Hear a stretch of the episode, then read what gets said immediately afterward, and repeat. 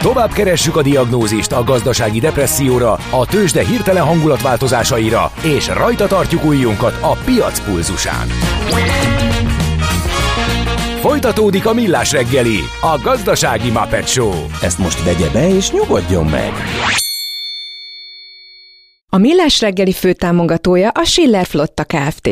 Schiller Flotta is rendtakár. A mobilitási megoldások szakértője a Schiller Autó tagja. Autók szeretettel. A Millás reggeli főtámogatója az üzleti kihívásokra választadó, rugalmas IT és telekommunikációs szolgáltatásokat nyújtó Magyar Telekom. Szép jó reggelt kívánunk, ez továbbra is a Millás reggeli, míg Balázs kávét főz, addig magamhoz ragadom a mikrofont, és be is harangozzam őt. Tehát a stúdióban a mai barista, Gede Balázs. Igen, köszönöm szépen, és Ács Gábor természetesen itt a Millás reggeliben, a Rádió Café 98.0-án.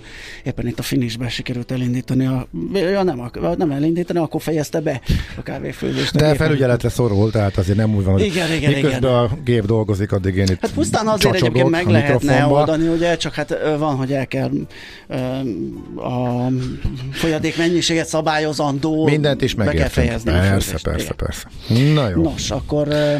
Kiváló témánk van, és nagyon nagy érdeklődéssel várjuk, hogy hány magyar Nobel-díjasunk van, illetve most mindenki nagyon büszke, de hogy ki volt magyar, ki nem volt magyar, ezt hogy lehet egyáltalán meghúzni?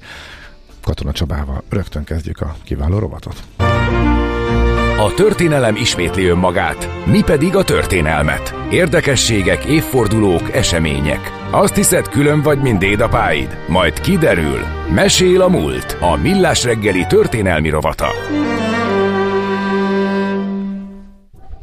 És itt van velünk Katona Csaba történész. Szia, jó reggelt neked is! Szerbusztok, jó reggelt kívánok! Hát kezdődik ez a, nem is tudom mivel, aki a magyar, meg, meg egyáltalán hogy kapta, vagy egyáltalán menjünk vissza egész odáig, hogy miről beszélünk, amikor azt mondjuk, hogy Nobel-díj. Hát minden más előtt szeretnék szívből gratulálni Karikó Katalinnak, mert azt gondolom, hogy ez minden mástól függetlenül jár, és ha az emberben van olyan nemzeti büszkeség, akkor ugye szereti saját magára is kiterjeszteni, amikor egy honfitársa ezt megkapja.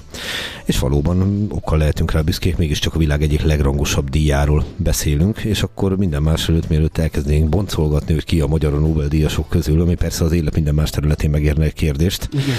Hát nézzük meg, hogy mi ez a díj. Mert ugye a Nobel-díjat szinte mindenki ismeri, tehát ez a Nobel-díj, Oscar-díj, Kossuth-díj, ez a három így a magyar köztudatban elég jól megragadható, nem ugyanaz a rangja a háromnak.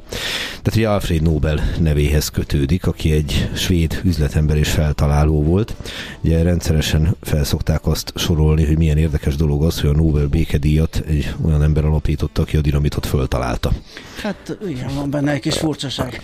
Van, de nem azzal a célral találta föl, Persze. hogy emberi életeket pusztítsanak vele, tehát azért ne felejtsük el, egy fegyver se magától, hanem a szándék az is nincs egy élettelen tárgyba. De a lényegre visszatérve, hogy ki volt Alapvetően ő. egy bánya technológiai eszközként gondolt rá, nem? Abszolút mértékig, és nem is véletlenül, mert hogy a eredendően, ha jól tudom, angol eredetű, de természetesen aztán Svédországban ismerté vált Nobel eredeti latinos nevén Nobilius Familia alapvetően olajkitermelésben mm-hmm. és bányászatban volt érdekelt. Tehát már az édesapja is igyekezett Oroszország területén megvetni a lábát, de hát a testvéreivel, közül Ludvigot említeném még mindenképp, hát egyebek mellett Bakuban termeltek különféle ö, olajat, tehát 1876-ban vagy 79-ben, hogy ilyen tájban alakult meg a, a Branobel nevezetű cég. Hát azért elég könnyű kitalálni, hogy ez mire utal Nobel testvérek, ugye, Aha. és ebből lett meglehetős vagyonuk, mert azért ne felejtsük el, hogy az eszméletlen pénz, aminek a kamatait a mai napig ugye osztogatják a Nobel-díjjal, azt valahogy meg kellett alapozni. Márpedig azt nem tudományos fejtegetésekkel alapozta meg a Nobel vállalkozás, hanem ilyen módon egy apró anekdota, ami vagy igaz, vagy nem ebben a formában.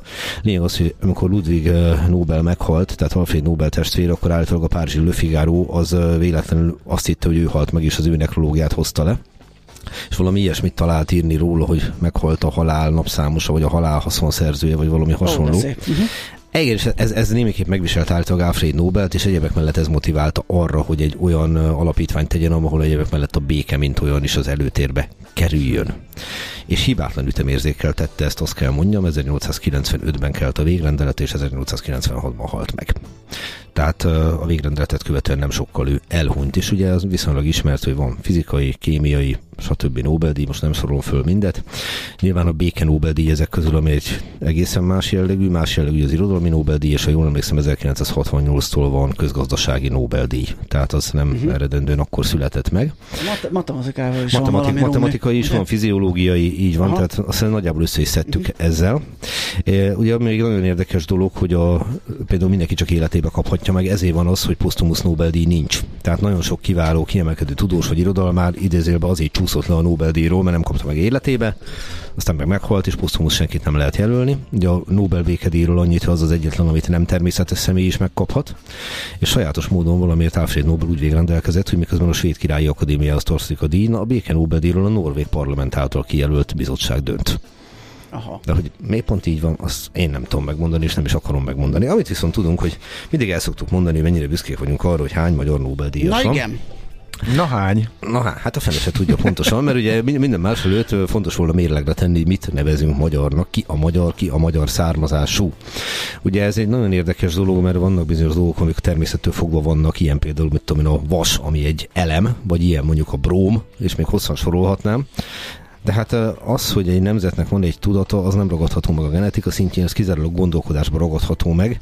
Egyszer úgy fogalmazott egy kollégám, hogy igazából a nemzettudat az ö, olyan, mint egy, mint egy betegség. Tehát, hogy az így bennünk van, de a természettől fogva nem létezik, kialakul, és uh, hogyan tudod ezt a közösségi tudatot, például a nemzettudatot életbe tartani, tovább örökíted a gyerekeidre, vagy asszimilálsz. Ez a kettő lehet. De ha egyszer ne adja Isten, előfordul egy néppel, hogy minden tagja meghal, és sajnos erre volt példa a történelemben, gondoljunk a természeti népekre, jó néhány indián törzsre, Miháló is most bólogatna, akkor azt lehet mondani, hogy ez eltűnt, és többet nem lesz. Következésképpen, ha meg akarjuk határozni ki a magyar, én azt gondolom, hogy az, az, az elsődlegesen itt fejben dől el. Uh-huh. De persze lehet az is magyar, aki magyar állampolgár, ez egy másik felfogás annak, hogy mit nevezek magyar nemzetnek, de lehet úgy is gondolkodni, hogy magyar származású, hát ilyen értelemben akkor vegyük az első Nobel-díjast, és én puskázni fogok, mert én sem tudom fejből az összeset. Szóval kezdjük Lénárd Fülöppel. Ő az első, mondjuk őt ismerjük, mert ő az első 1905-ben kapott Nobel-díjat nagyon-nagyon hamar. És akkor most mondom a nevét, hogy Lénárd Fülöp, mi is szoktuk emlegetni, Philip Eduard Anton von Lenárd. Oh. Ez annyira nem hangzik magyarul, na most Kétségtelen pozsonyi születésű Pressburger Bürger, uh-huh. több nyelvű, tudott magyarul, magyar iskolába járt. Semmi problémája nem volt a nyelve. Mindazonáltal, ha tőle megkérdezték, hogy ő micsoda, akkor ő osztráknak hallotta magát. Tehát, és ez nem meglepő a osztrák-magyar monarchia multikulturális közegét Persze. ismerve, hogy, hogy, hogy ez így van, és ettől még mi tekinthetjük őt magyarnak, hiszen magyarországi születés és stb.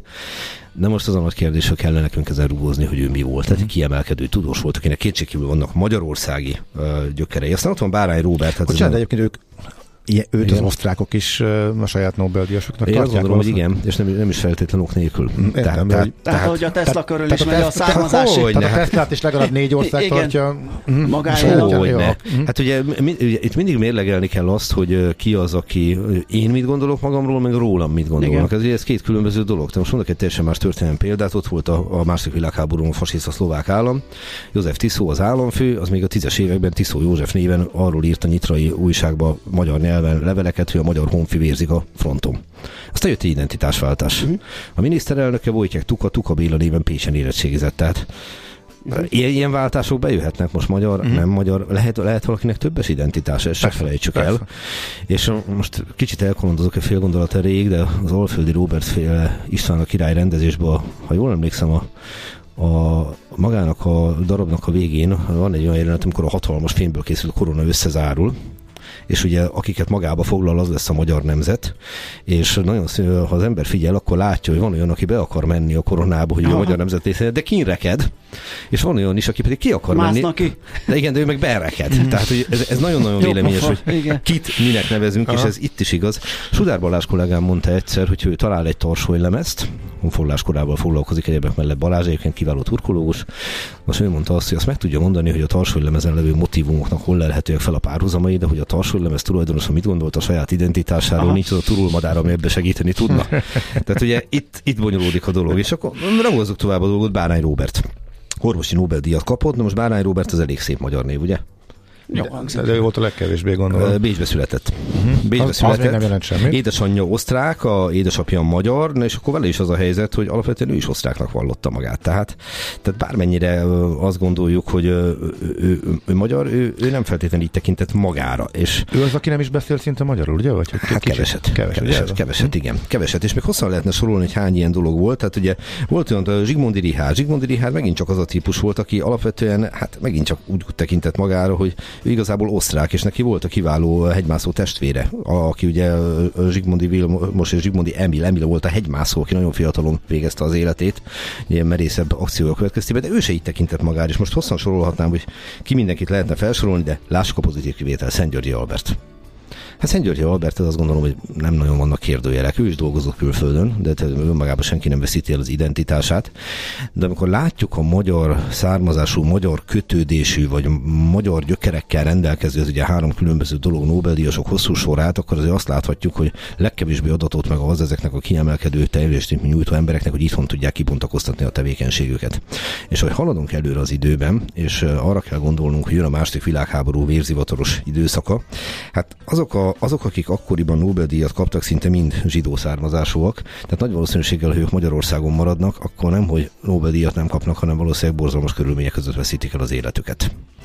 És ezen nagyon-nagyon érdemes elgondolkodni, hogy amikor egyfelől egy nemzeti büszkeséggel döngetjük a mellünket, hogy hány magyar Nobel-díjasunk van, belegondolunk abba, hogy az akkori magyar állam minimum asszisztálásával mi történt volna ezekkel az emberekkel, hiszen gondoljunk csak ugye Neumann Jánosra, mondjuk, hogy nem kapott Nobel-díjat, ha jól emlékszem, de például Wigner igen, Wigner Jenő, ugye, és még hosszan lehetne sorolni, hogy hány ilyen kiváló tudós tudunk felmutatni, és akkor rögtön mondanék egy olyan nevet, aki viszont abszolút nem a, a természettudományok területén jeleskedett, ugye Wigner Jenőt itt az előbb említettük, és mindjárt mondom, hogy kire gondoltam, ez Eli Wiesel. Ugye Eli Wiesel, vagy, gondolom Gábor Dénesre például, mm. aki ugye szintén zsidó származású volt, és még tényleg hosszan lehetne ezt sorolni. Eli Wieselt én azért említeném meg, mert Eli Wiesel Máramaros-szigeti születésű volt. És ő például nagyon-nagyon megkérdőjelezte még a saját identitását is, hogy ő leírhatja magát magyarként, de mindig úgy fogalmazott, hogy ő nem a magyarokra dühös, hanem minden olyan népre, nemzetre, amelyik fogta magát és beleállt abba, hogy a zsidó honfitársait elpusztítsa és hosszú életet élt, kiemelkedő személyiség volt. Lehet rajta gondolkodni, hogy magyarnak tekintjük, és akkor van egy olyan ember, aki pedig szerintem egyik legnagyobb kérdőjel ilyen tekintetben, ha nagyon akarom magyar, tehát bele tudom tuszakolni, ez Milton Friedman. Milton Friedman, akiről uh-huh. Budapesten Egyetemet is neveztek el, de hát a szülei magyarok voltak, ő viszont egy percet se élt Magyarországon. Most akkor magyar vagy nem magyar? Tehát akkor most, akkor, most, akkor most hogyan nevezzük? Tehát ugye a, a, a szülei egymás között magyarul beszéltek otthon, azt ő mindig elmondta, ha jól emlékszem, talán Beregszászról származott, de már a gyereket nem tanították meg magyarra.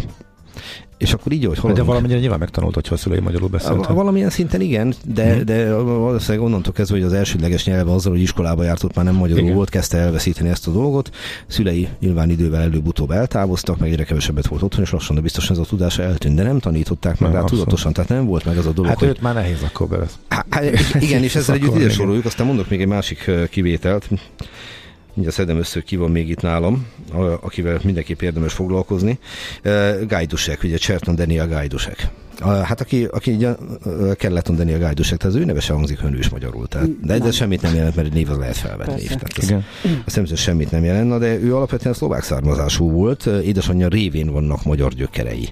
És hát ő az, aki, senki nem vitatja el a kiemelkedő tudását, de hát az élete vége felé belekeveredett olyan dolgokba, hogy hát maradjunk annyiban, hogy na, megpróbálom kulturáltan körülírni.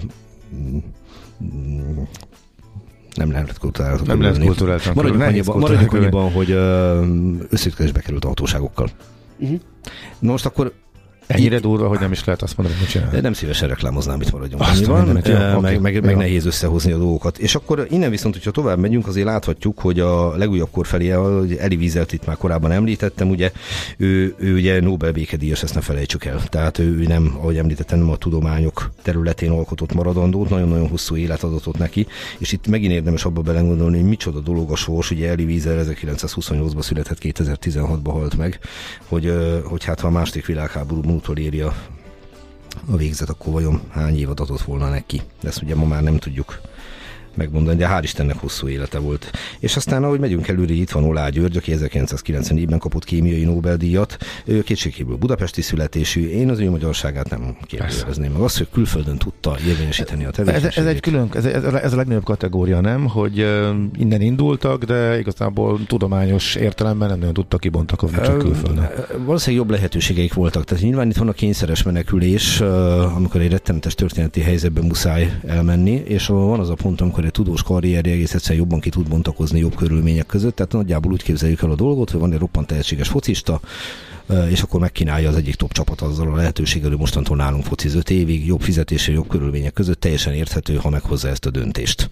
És ugye érzelmi alapon lehet azt mondani, hogy jó, hát persze klubhűség, de alapvetően a, ez, ez nem erről szól a focinál se. Igen, csak a focista 40 évesen kiöregszik és Igen. hazajön. Azon gondolom, hogy sok esetben nem is, a, nem is a Nobel-díjas magyarsága kérdőjeleződik meg, hanem a Nobel-díj magyarsága. Tehát, hogyha el kell mennie, és külföldön kell, bontakozhat ki, és ott kap lehetőséget, hogy elérje ezt az eredményt, akkor a magyar állam hol volt ilyenkor?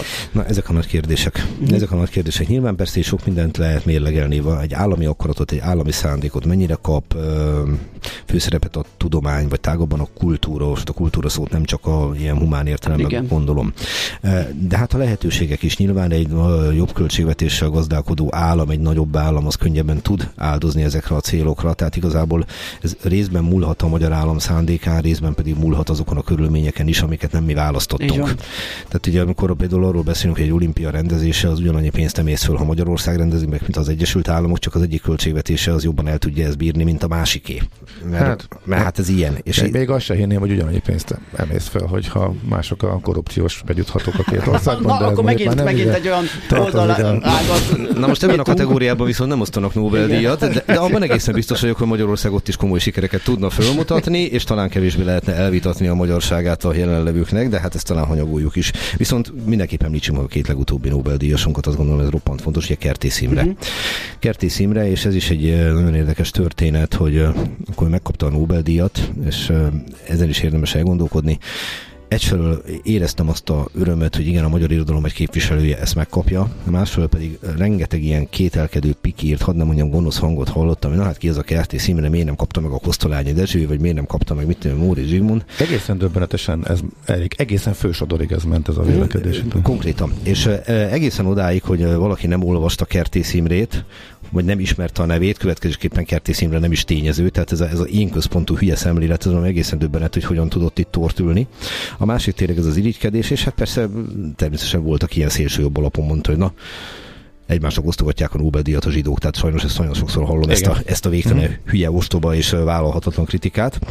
És hát ugye most itt van Karikó Katalin, akire azt gondolom, hogy szintén okkal lehetünk büszkék. De nem olyan meglepetés, hogy ő megkapta, hiszen ugye évek óta emlegették a nevét, mint Nobel-díj várományost, és ezzel kapcsolatban is, és akkor itt visszautalnék egy picit Kertész Imrére, itt is találkozom ezekkel a irigykedő, nem irigykedő, bocsánat, magyarul fogalmazok, végtelen ostoba hangokkal, miszerint jellemző, hogy mi történt, történik a világméretű összeesküvés, aminek a lényege, hogy a vakcinákkal megfertőzték az embereket, és ezáltal kirostálták a betegeket, na ez megkapta a jutalmát. Tehát valami egészen döbbenetes. Ezzel még nem találkoztam, nem? de ez volt az első gondolatom, hogy kíváncsi leszek arra, hogy azok, akik kétségbe vonták az egész járvány létezését, az oltás hatékonyságát, meg, meg egyáltalán felállították ezeket az elméleteket, ők hogy fogják kommentálni ezt a díjat, de hát ezek szerint akkor így. annak megfelelően, ahogy gondolkodnak. Ja, szerencsére azért így szerintem az első reakciók alapján nagyon-nagyon kisebbségben törpe kisebb. Sokkal kisebb most a Biztos. hangjuk, mint amilyen volt, amikor a járvány éppen. Há, hála volt. Istennek, tehát ugye most már túl vagyunk, azt gondolom talán remélem a nehezém, és uh, nyilván ha valakinek a meggyőződése, hogy a járvány egy ilyen kólt összeesküvés eredménye, és hogy a vakcina terjeszti, igazából eljutunk ugyanahoz a butasághoz, amikor a 1830-as években a, a kolera járvány idején az orvosok ugye a, a fertőződés elleni oltóanyagot a kutakba tették, minek következtében természetesen azt terjedt el, hogy az orvosok mérgezik meg a kutakat, és volt, hogy meglincselték az orvosokat. Ugyanezzel a sötétséggel találkozunk most is. Én még olyan érvel is találkoztam, hogy Johann Wolfgang Goethe már a Faustban megírta, hogy mérgező anyagokkal fogják az embereket kiírtani. Ez a kétségbe vonhatatlan bizonyíték arra, hogy a vakcina is igazából egy ilyen dolog. Nem Ez már csak egy lépés Nostradamushoz, és onnantól az hát, is igen. Így, nekem... Szerintem kanyarodjunk vissza a tudomány világába. Absz- abszolút mértékig. Szóval alapvetően, ha summázni akarom a dolgot, azt kell mondjam, hogy a 21. században soha nem látott lehetőség van tudás megszerzésére. Ehhez képest a tudomány szkepticizmus az valami hihetetlen mértéket kezd ölteni. Remélem, hogy ez a folyamat megáll, és akkor hadd mondjam azt tényleg, minden magyar, meg minden normálisan gondolkodó ember nevében büszkék vagyunk Harikó Katalinra. Tessék utána csinálni, lehetőség adott. Így van. Hát ez nagyon klassz volt szerintem, hogy ezt egy picit így megemlékeztünk azokról a nagyjainkról, akik megkapták ezt a díjat. Karitko Katalinnak köszönhetően ennek most különös aktualitással, úgyhogy Csaba, neked köszönjük szépen, hogy Én pedig köszönöm a kávét. Beszélgettünk róluk, egészségedre most már fogyasztatod nyugodtan egészséggel, már egy kis szünetre megyünk. Köszönöm a figyelmet, sziasztok! Mesél a múlt. Történelmi érdekességek, sorsok, életutak a millás reggeliben. A kultúra, befektetés önmagunkba. A hozam, előrevívő gondolatok. Könyv, film, színház, kiállítás, műtárgy, zene. Ha a bankszámlád mellett a lelked és szürke állományod is építeni szeretnéd. Kultmogul. A millás reggeli műfajokon és zsánereken átívelő kulturális hozamgeneráló rovata következik. Elindultak az országos könyvtári napok, ugyanis október 2-a és 8-a között zajlanak az események, programok. Ezügyben beszélgetünk Tőzsér Istvánnéval, az Informatikai és Könyvtár Szövetség elnökével. Jó reggelt kívánunk! Jó reggelt kívánok én is a hallgatóknak és önnek is. Mielőtt a programra rátérünk, hogy mit lehet ilyenkor csinálni, mit lehet hallgatni, kiket lehet hallgatni, egy picit, hogyha a könyvtár és a könyvtár látogatás helyzetét így megvizsgálnánk, uh-huh. mert én, én rettetesen szeretem a hangulatát, és épp, jelenleg éppen nem vagyok tag sehol, de ezen szerintem pont ezen jeles alkalom során fogok változtatni. De valahogy az ember, hogyha belegondol, akkor egy picit olyan, mint hogyha egy ilyen múltból itt maradt valami lenne, így a nagy modern technika, nyomogatjuk a telefont, streamingeljük a videót, meg nem tudom én miket csinálunk, és ez a csendes elmély... Elkönyvet, ha könyvet, akkor elkönyvet olvasunk. Tehát ez a csendes elmélyülés a könyvtár olvasó termébe, ez, ez valahogy olyan kis idegen valaminek hat. Így van-e, vagy van-e reneszánsz a könyvtár látogatásnak, jó bőrben van-e a, ez a fajta szolgáltatás, hogy állunk ezzel? Én minden esetre a nap legjobb hírének gondolom, hogy Gábor azt mondta, hogy bemegy a legközelebbi könyvtárba és megújítja a tagságát. Én biztatom erre is a hallgatókat, hiszen a könyvtárak világa egy csodálatos hely. Persze, benne van a múlt, hiszen a könyvtárak arra építenek, hogy van egy gyönyörű könyves gyűjteményük, emellett nagyon sok minden más is van, amit szeretnénk megmutatni itt az országos könyvtári napok alkalmával. Igen, nagyon sok kütyű is elérhető a könyvtárban, aztán jelezném a hallgatóknak, hogy lehet, hogy a könyvtárosok a legnagyobb digitalizáló szakemberek is egyben, hiszen mindazt, amit elolvasunk, de igen, mindazt, amit elolvasunk, tartalmakhoz hozzájutunk, azt mi könyvtárosok is igyekszünk generálni, és igyekszünk ott lenni. Említeném például a Magyar Elektronikus Könyvtárat, amit reményeim szerint nagyon sokan ismernek, és említenék olyan szolgáltatásokat, amikor azt mondom, hogy egy könyvtárban már nem csak a kölcsönzés elérhető, hanem hogyha bemegyek és pendrive-on beviszem bizonyos könyvtárakba, beviszem a a 3D-s nyomtatni valómat, akkor már nem csak papírra tudok nyomtatni, hanem kérhetek olyan szolgáltatást, hogy 3D-ben nyomtassanak ki számomra valamit, vagy vannak olyan Uber technikai eszközök, amik például a robotika foglalkozások, amik napi szinten jelen vannak a könyvtárakban. Hát ez nagyon jó hallani, Remélem, hogy ez... Teljesen, teljesen, hogy felvette a könyvtár a fonalat és az idő szavá, a technikai haladás kapcsán, és ilyen remek szolgáltatásokkal ötvezik azt, ami meg a hagyományos, a több száz éves, ugye a könyvforgatás, lapozgatás, Igen. mert hát az azért és nem hát, váltható hogy... ki semmivel. Én vegyesen használok e-bookot és, és nyomtatottat, mert nem lehet a, a nyomtatott könyvből kiszállni, tehát egész egyszerűen egy az egyben nem helyettesíthető. Viszont mi pedig szeretnénk beszállni az e-bookokba, Aha. hiszen pont egy küszöbnyire vagyunk attól, hogy könyvtárakon keresztül is el lehessen érni e könyveket, amit ugyanúgy tudunk használni, mint egy hagyományos könyvet. Otthon van a kis Kindle olvasón, vagy bármelyik elektronikus eszköz, akár egy mobiltelefon is, amire ki tudom kölcsönözni a könyvtárból a könyvet, és az aztán a kölcsönzés lejártával letörlődik a könyvemről, a, az eszközömről, és utána más olvasó is hozzá tud jutni szeretünk lépést tartani a világban. És ez, ez már működik, vagy ez most, ez, ez most terv, amiről most ez, beszélünk? Van olyan könyvtár, például említeném a Tatabányai megyei könyvtárat, Aha. ahol ez egy élő szolgáltatás, és hogy ez már működik, és azért mondtam, hogy küszöbön állunk, mert hogy nagyon sok könyvtárban, például az Egri Bródi Sándor könyvtárban, ahol én dolgozom, ott is pont az imént tárgyaltunk arról, hogy hogyan lehet ezt elindítani, hogyan lehet ezt közkincsé tenni. És én azt sem hiszem, hogy a budapestiek is ki fognak ebből maradni, hiszen tudom, hogy nagyon sokan hallgatnak minket Budapestről, mert hogy nagyon jól tudom azt is, hogy a, a Szabó Ervin könyvtár is szeretne valamilyen módon ehhez csatlakozni, vagy ezt a szolgáltatást elérhetővé tenni. Nagy léptekkel haladunk, nagyon sokat dolgozunk azért, hogy az elektronikus világ is kinyisson, kinyíljon az olvasók uh-huh. előtt. Ez nagyon jól hangzik. Egy dolgot hadd kérdezzek. Finnországban láttam olyat, botlottam bele, hogy egy Hát az agglomerációban, tehát nem is a város központban, egy komoly bevásárló központban volt egy ilyen szipi-szuper minden elektronikával felszerel, de hagyományos könyveket is hatalmas tételben tartó könyvtáron nagyon sokan voltak. Ezt jó útnak tartja, hogy Magyarországon is, hogy a szokásos épületekből esetleg elköltözni, és a ahol az emberek leginkább megfordulnak olyan helyre. Érdekes látvány lenne. Magyarországon még nem találkoztam ilyennel, de Finországban érdekes volt, hogy működik és népszerű. Jó. hát, hogy erre is vannak igen válaszaink. Egy nagyon határozott szándéka a könyvtáraknak, hogy lépjünk ki a könyvtár falain túl, hiszen, és menjünk el oda, ahol nagyon sok ember van. Én azt hiszem, hogy ez nagyon sok szolgáltató fejében is megfordult. Van pláza könyvtár Magyarországon, nem is egy helyen. Uh-huh. Mi Egerben oldottuk ezt úgy meg, hogy kaptunk ingyenes használatra helyiséget, ami egy nagyon nagy felajánlás volt ez ezelőtt tíz évvel, és Magyarország első pláza könyvtáraként nyílt még, meg, és mai napig működik, és a hétvégenként tart nyitva, tehát pénteken, szombaton, vasárnap, amikor a hagyományos könyvtár épület éppen mondjuk vasárnap zárva van, a könyvtári szolgáltatás akkor is elérhető. De nagyon sok helyen a könyvtárak ott vannak a parkokban, a játszóterek mellett,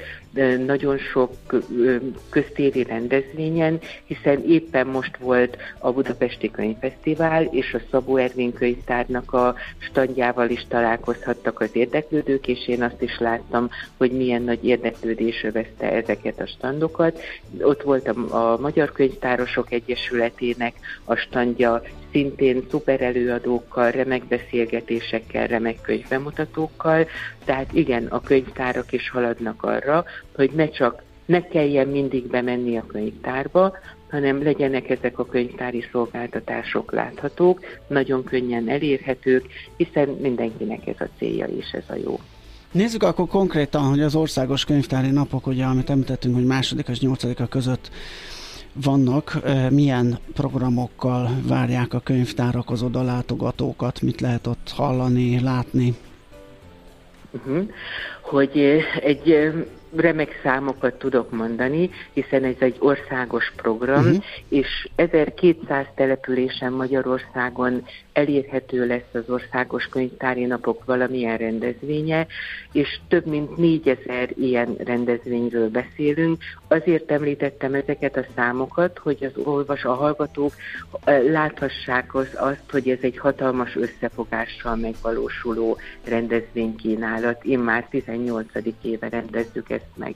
És én azzal készültem, hogy a hallgatók számára olyan programokat ajánljak, amik egy picit különlegesek, és lehet, hogy valaki még nem járt az Országos Pedagógiai Könyvtár és Múzeumban, ami a Könyves Kálmán körúton van Budapesten, viszont október 7-én 10 órától egy nagyon élvezetes, egy nagyon jó művészetterápiás foglalkozást fognak tartani gyerekeknek.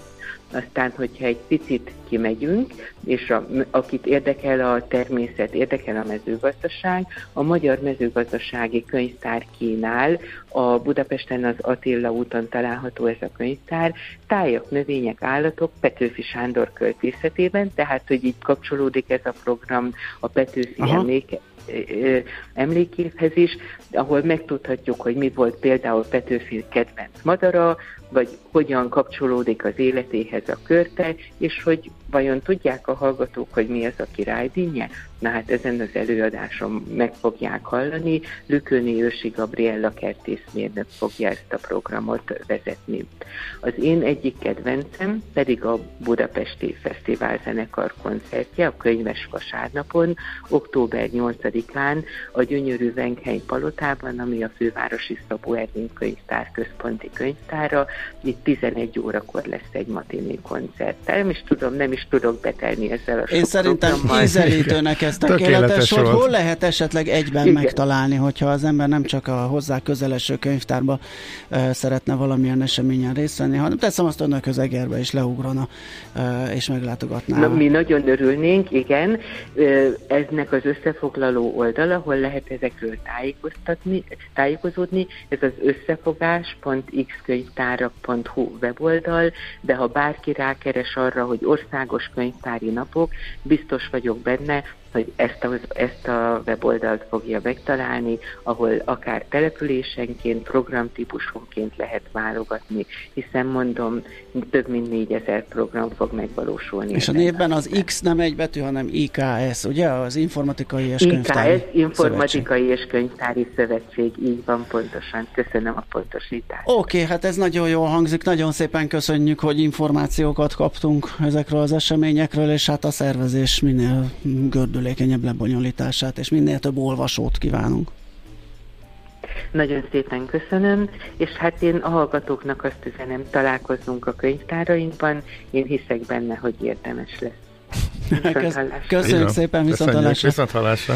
Tözsér Istvánnéval, az Informatikai és Könyvtárszövetség elnökével beszélgettünk abból az apropóból, hogy most október 2 és 8-a között kerülnek megrendezésre az országos könyvtári napok.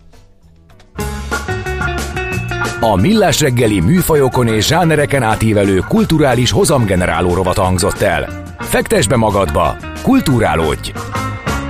Hát én azért a királydínyén mosolyogtam egy nagyot, mert nyilván egy szép növény is, de tájfutóként a szúrós, zokniba beakadós, Jó, azaz. Á, hmm. lábszárvédőt átszúró, alföldi idegesítő utána zokni mosás előtt fél óráig szerencsétlenkedő, Aha. agresszív növény jut eszembe hát a királydínyéről, de amúgy gyógynövény, tehát uh-huh. ha már kinyerik belőle a cuccot, akkor az nagyon hasznos tud lenni, egyébként sportolóknak is. Gyógynövény és gyomnövény is egyben ez a hivatalos. Uh, a királydínje félék családjába tartozó egynyári kétszikű növény, mely sportteljesítményt fokozó és tesztoszter... akkor... A tesztoszterénre bejött, és mit tudod? Jó, jó az te... az oknira. Tesztoszterin szint. Tesztoszteron lesz fogom az. kimondani. Mindegy, menjünk Szint szerintem, mert idő van, köszönjük miatt. szépen, királydínje után mindenki nézzen utána, mert ebből szerintem egy szót nem értett senki. Köszönjük szépen a figyelmet, ja, Schmidt okay. a hírekkel, nem, nincs erre, nincs idő, hírek jönnek, viszont hallásra, kezüket csókolom, holnap ismét millás reggeli. Teszed. Jó? Már a véget ért ugyan a műszak, az ügyelet azonban mindig tart. A sürgősségi és félig zárt osztályon holnap reggel újra megtöltjük a kávésbögréket, és felvesszük a piaci stetoszkópot. Addig is keressetek minket közösségi rendelőnkben a Facebookon, a mai adás podcastjét pedig a rádiókafé98.hu és millásreggeli.hu oldalakon, a Spotify-on és a Google Podcast-en. Millás reggeli. A Rádiókafé gazdasági Show-ja. Két dologban bízhatsz. Az egyik mi vagyunk.